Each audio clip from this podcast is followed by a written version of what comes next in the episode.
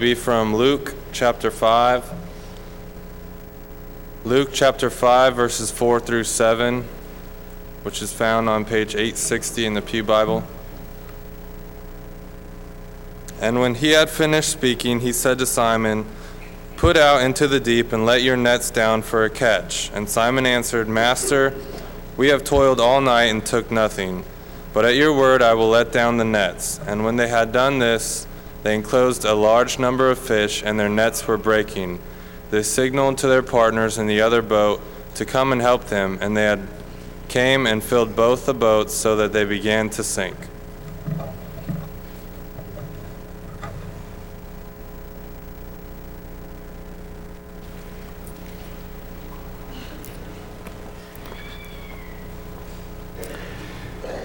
You just can't help being amazed at Jesus when you think about who he is and you think about what he's able to do, you just can't help but praise and be amazed at all that he is. I love to study the miracles of Jesus. We've been doing that together as a congregation on Sunday mornings for the last month or so.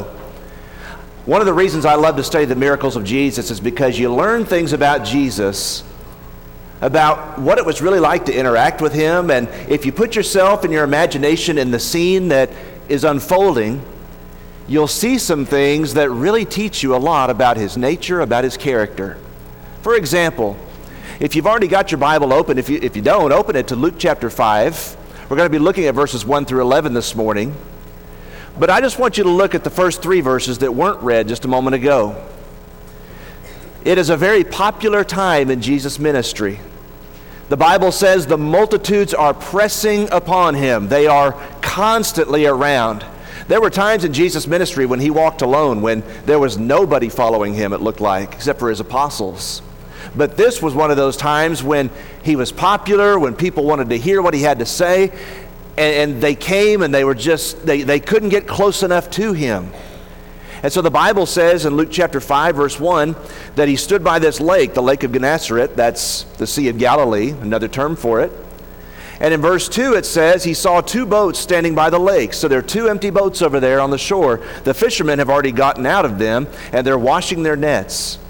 And then in verse 3, it says Jesus got into one of the boats, which was Simon's, and asked him to put out a little from the land. And he sat down and taught the multitudes from the boat. I like the fact that Jesus is sensitive to people. The fact that he looks into the eyes of his audience and he wonders, how can I be a more effective communicator? How can I do better in helping people to understand the message of God? And one of the things that was really practical for him to do was to get into this boat. And by the way, there's probably a little bit of an ulterior motive with the Lord as well. Because Simon, this frustrated fisherman, as we'll see in a moment, he's going to have to get into the boat and kind of row it out a little bit from the shore. And Simon's going to be, as it were, a captive audience. Simon and the other fishermen, they've been fishing all night. Maybe they're ready to go home. They're ready to get to bed. They're tired. They're frustrated. They haven't caught anything. But in getting into Simon's boat, Simon has to stay there and listen to the lesson that Jesus is teaching. And the Bible says that the miracle that we read on this occasion, the miracle of the great catch of fish, it doesn't happen until after Jesus has finished saying everything he's got to say about the Word of God. That's interesting. You know, a lot of times as a preacher, I've been in situations, I've been in classrooms, I've been in auditoriums, and there's somebody that says, You know, I just couldn't hear what you were saying this morning. I just, I, I, I was frustrated, I was distracted, I just couldn't hear the speaker. That's always a problem, no matter what generation, no matter what century you live in. Jesus is thoughtful about people. Get into a boat, go out a little bit from the shore, and you can preach to more people. And the water, as you would know, has a carrying effect so that what Jesus is saying can be more easily heard. It's a natural amplifier. The Lord is sensitive, He cares, and He wants you to hear His words. He wants me to listen to what He's saying. As you look at this particular passage this morning, the Bible says that as he finished his lesson, Jesus turned to Simon and the fishermen and he told them to do something. Look at verse 4. Launch out into the deep and let down your nets for a catch. He's done teaching. The crowds, I don't know if they're still standing there watching or if they're starting to disperse because now it's very clear that the lesson is at an end. But whatever the case is, Jesus says to Simon, to Peter, let's go out into the deeper water. And Peter, I want you to let down your nets. And Peter, he, he's got a response. Look at verse 5. Master, we've toiled all night and we've caught nothing. Nevertheless, at your word, I will let down the net. And when they had done this, they caught a great number of fish. Their net was breaking. A miracle. Nobody could ever fish like Jesus. What can you learn? What are some things that we need to think about as God's people, as human beings, when it pertains to this miracle in particular? What I want us to do this morning with our lesson is this. I want us to first of all ask three personal questions of ourselves related to this particular incident. And then I want us to look at some lessons about Jesus and about who he is that'll help to change and transform our lives if we'll let it. Personal questions to think about. Personal question number one, there are three of these. I need to reflect on as I look at what Peter and the apostles, future apostles, do on this occasion. How am I going to deal with frustration, with discouragement, with failure in my life? Peter says in verse 5 Master, we have toiled all night and caught nothing. He was a frustrated fisherman. This was not fishing for leisure, it was not fishing for fun. This was fishing for a living if they didn't catch anything, they were in danger of not having food to put on the table, literally. This was serious. It was their livelihood, it was their business. And out at night they had been, and they had fished all night, and they had caught nothing. Failure. It wasn't that they didn't want to catch fish, they were earnest in their endeavor. It wasn't that they weren't experienced. Peter and Andrew, his brother, they were the sons of a fisherman. It was the family business. They had probably grown up as young boys knowing where to fish and when to fish. And so, as experienced fishermen, they'd been out all night, and it was just one of those nights. If you've ever been fishing, if you ever, ever involved yourself in that activity, sometimes you just come up dry. There's, there's nothing. Master, We've toiled all night and caught nothing. They'd failed. Think about some failures that you've experienced in your life. Think about some things that you've really tried and you've been earnest, and I, I, I want to accomplish this, I want to deal with this, and I want to, I want to bring success. And instead, you find failure. I would like to suggest to you this morning, humbly, it may well be that the failures we experience are some of the greatest opportunities to know Jesus better. They are some of the greatest opportunities to draw close to God. Because when we have failed, when we have known rejection, when we've known discouragement, when we've known frustration, where do I need to turn? And I want to warn you, too we live in a culture and a society that says if you failed, you just need to work harder and try harder, do more. That's what our culture says. If you failed, you just need to do more, work harder, try harder. And it's easy to have that mentality. Well, I just got to get back to work and I got to redouble my efforts and I got to go faster. I got to do it better. I got to do it right this time. Maybe, maybe the failures we experience in our lives, like Peter, are meant, are intended to open our eyes to something that we're missing in our lives. Second question How will I respond to Christ's authority? Peter and his cohorts had failed. They came up with no fish. Jesus says, Launch out into the deep, let down your nets, and you'll catch fish. And Peter says in verse 5 Master, all night we've been toiling, we've caught nothing. You can almost hear, almost, maybe a tone of I don't know what you think is going to be different, but I like the fact that Peter does this. Look at the last part of verse 5. Nevertheless, at your word, we will do what you say. When you read the miracles of Jesus, you cannot escape the fact that His Word is authoritative, His Word is powerful. It matters what He says, and it matters that we do what He says. It makes a difference, it changes us, and it helps us to see His goodness and His glory when we do what He says. Nevertheless, at your word, you think about it from Peter's perspective. Peter, the professional fisherman, been doing this all his life, lived on the Sea of Galilee all his life. He knows where to fish, he knows when to fish, he knows how to fish. Here comes Jesus, a teacher, and if Peter knew him at all, a carpenter. Is this not the carpenter's son? Mark chapter 6, verses 1 through 3. What does he know about this? What, does he, what does he have to teach me about fishing? Nevertheless, at your word, we'll do what you say. I want to tell you something. When you start reading this book, when you start listening to the words that Jesus has given us, there are going to be some things that are counterintuitive. There are going to be some things that you hear that you say, that I just can't believe that would ever be the right way I can't believe that what Jesus is saying to me in this book is really the best way to live my life. We need to think about how we're going to respond to the authority of Christ. His words are true, they are the words of life, eternal life. John chapter 6, verse 68.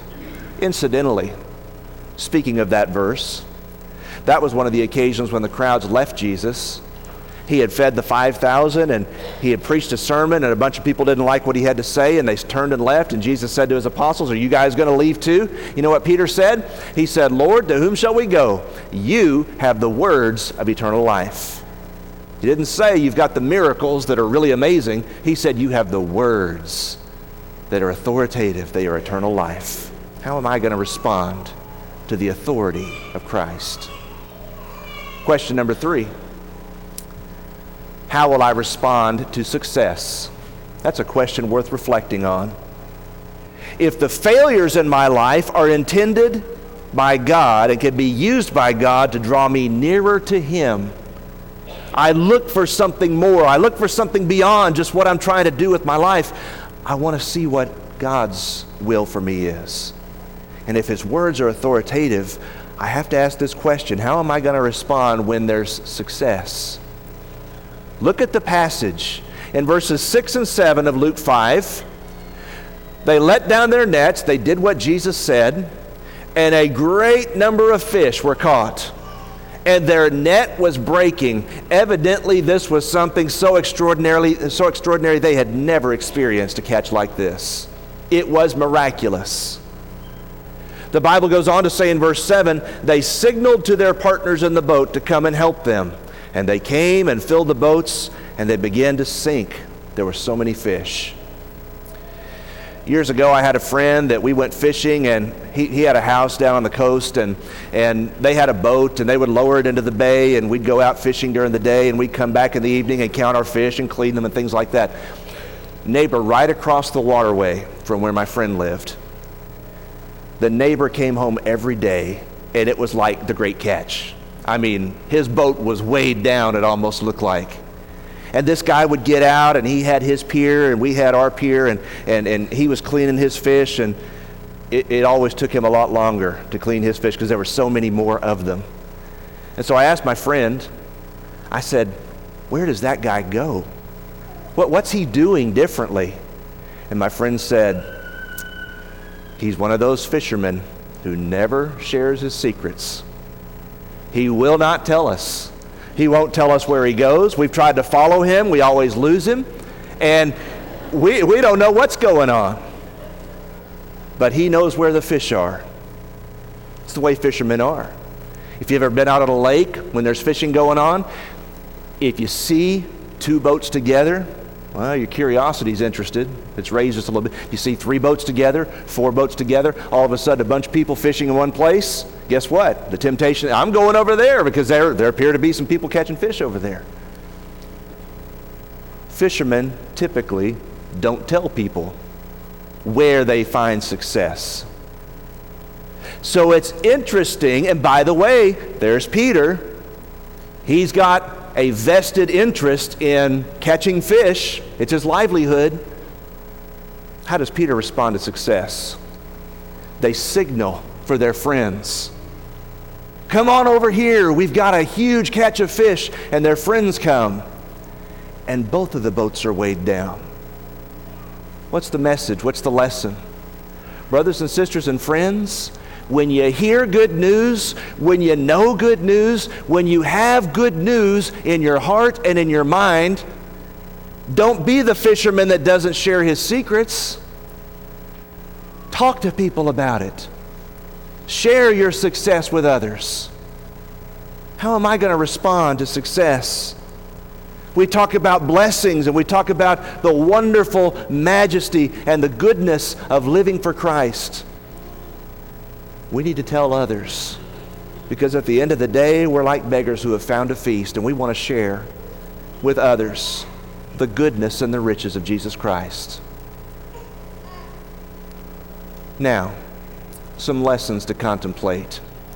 They have this great catch of fish, and the boat's about to sink, and there are some things that happen after this. What do we need to think about when it comes to who Jesus is and what He's trying to do in your life and mine. Number one, Jesus can help when we realize our inadequacies. It's really difficult for Jesus to help people who are full of themselves. It just is. That's why he had such problems with the Pharisees. The Pharisees thought they were great, nothing wrong, nothing inadequate about them. But Jesus can help when we're poor in spirit. Jesus can help when we acknowledge, I don't know the way to go. I don't know what to do next. I don't know how I'm going to live my life from now on that's going to bring the kind of purpose and meaning and significance that I was intended for. We were created for the glory of God. Isaiah 43, verses 7 through 10. I don't know how to do that. Jesus can help when we realize and acknowledge our inadequacies. The Sermon on the Mount begins Blessed are the poor in spirit, for theirs is the kingdom of heaven. Matthew chapter 5 and verse 3. Second, as you think about lessons, Jesus always has the best counsel. His words are grace and truth, full of grace and truth. John chapter 1, verse 14. His words are always right. John chapter 8, verse 32 You shall know the truth, and the truth shall set you free. He always has the very best counsel. You know, sometimes you'll go to a friend and you ask a friend for advice, and maybe you followed that friend's advice. And how do you know whether it's good advice? Well, it seems good, seems like a good idea, and you follow what the friend says, and you end up getting burned. Has that ever happened? You end up getting burned. And then maybe if you really think highly of that friend, you'll ask their advice again. And what if you get burned again? What do you start to do? Well, I'm not asking him for advice anymore. I'm not going to go find counsel from them anymore. Jesus has never given counsel, never given advice that was wrong, ever. He always gives the best counsel. Launch out to the deep, let down your nets for a catch. Lesson number three the goodness of Christ, the amazing nature of Jesus Christ ought to make us aware of our sin. I want you to read with me. Look at verse 8. In Luke chapter 5, verse 8, when Simon Peter saw this great catch of fish, he didn't say, This is the greatest catch in all of my life. I can't believe that you produced so many fish. Look at what he says. It's insightful, verse 8. The Bible says he bows down, falls down at Jesus' knees, and says, Depart from me, for I am a sinful man, O Lord. He was a fisherman and a sailor of sorts, and you kind of wonder if some of the rough talk and the rough lifestyle that sometimes characterizes that, if that was something that Peter had been a part of. And when Peter sees the goodness of Jesus and he sees himself, all Peter can say is, Depart from me, I'm a sinful man, O Lord. The Bible says in Romans chapter 2 verse 4 that the goodness of God, Romans 2 4, ought to lead us to repentance. You know, it's one thing for me to compare myself to somebody else. I can look at other people and I can see, well, you know what? I'm doing better than they are in this regard or that area. It's another thing altogether when I look at Jesus and I see my own inadequacies and I see my own sin.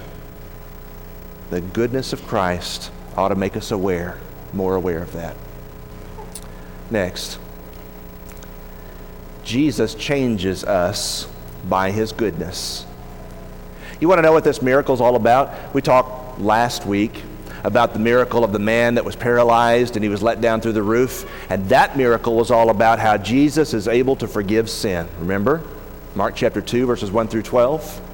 Jesus is able to forgive sin. He said to that man, Your sins are forgiven. And then to prove that what he said was true, he said, Arise, take up your bed, and walk. So that miracle was about forgiveness. You know what this miracle is about? Luke chapter 5. It's about evangelism, it's about sharing the good news. Watch this. Look at verse 9. For he and all who were with him were astonished at the catch which they had taken. They had never seen anything like this.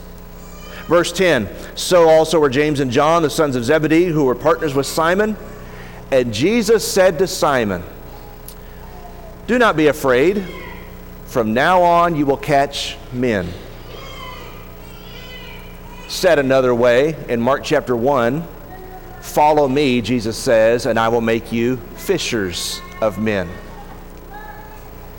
The lesson, I'm sure Peter never forgot. Jesus knows exactly what he's doing. His word is authoritative. His word is right. His counsel is always good. And when Jesus blesses, he blesses so much that your nets are full to the point of breaking, that your boats are full to the point of sinking. That's who Jesus is. And therefore, if I choose to follow him, his goodness is going to change me. And now it's not just about fishing for fish. Now it's about reaching people's hearts and changing people's lives with the gospel message. And Jesus wants, by his goodness, to transform every single one of us into an evangelist, into someone who is interested in sharing the success and the blessing that is found in Christ with others. That's what this miracle is all about. It's about transforming a fisherman who has failed into an evangelist who is successful because of his reliance and dependence on the Word of God. That's what Jesus is trying to get across to you and to me. He wants to change us, He wants to transform us. And you'll find that change and you'll find that transformation when you really start to get serious about helping other people go to heaven. Last, obedience turns failure into success. The fishermen were not different. They went out all night long, they fished, they had their boats, they had their nets, they caught nothing. But when they obeyed Jesus, the very same fishermen, with the very same boats and the very same nets.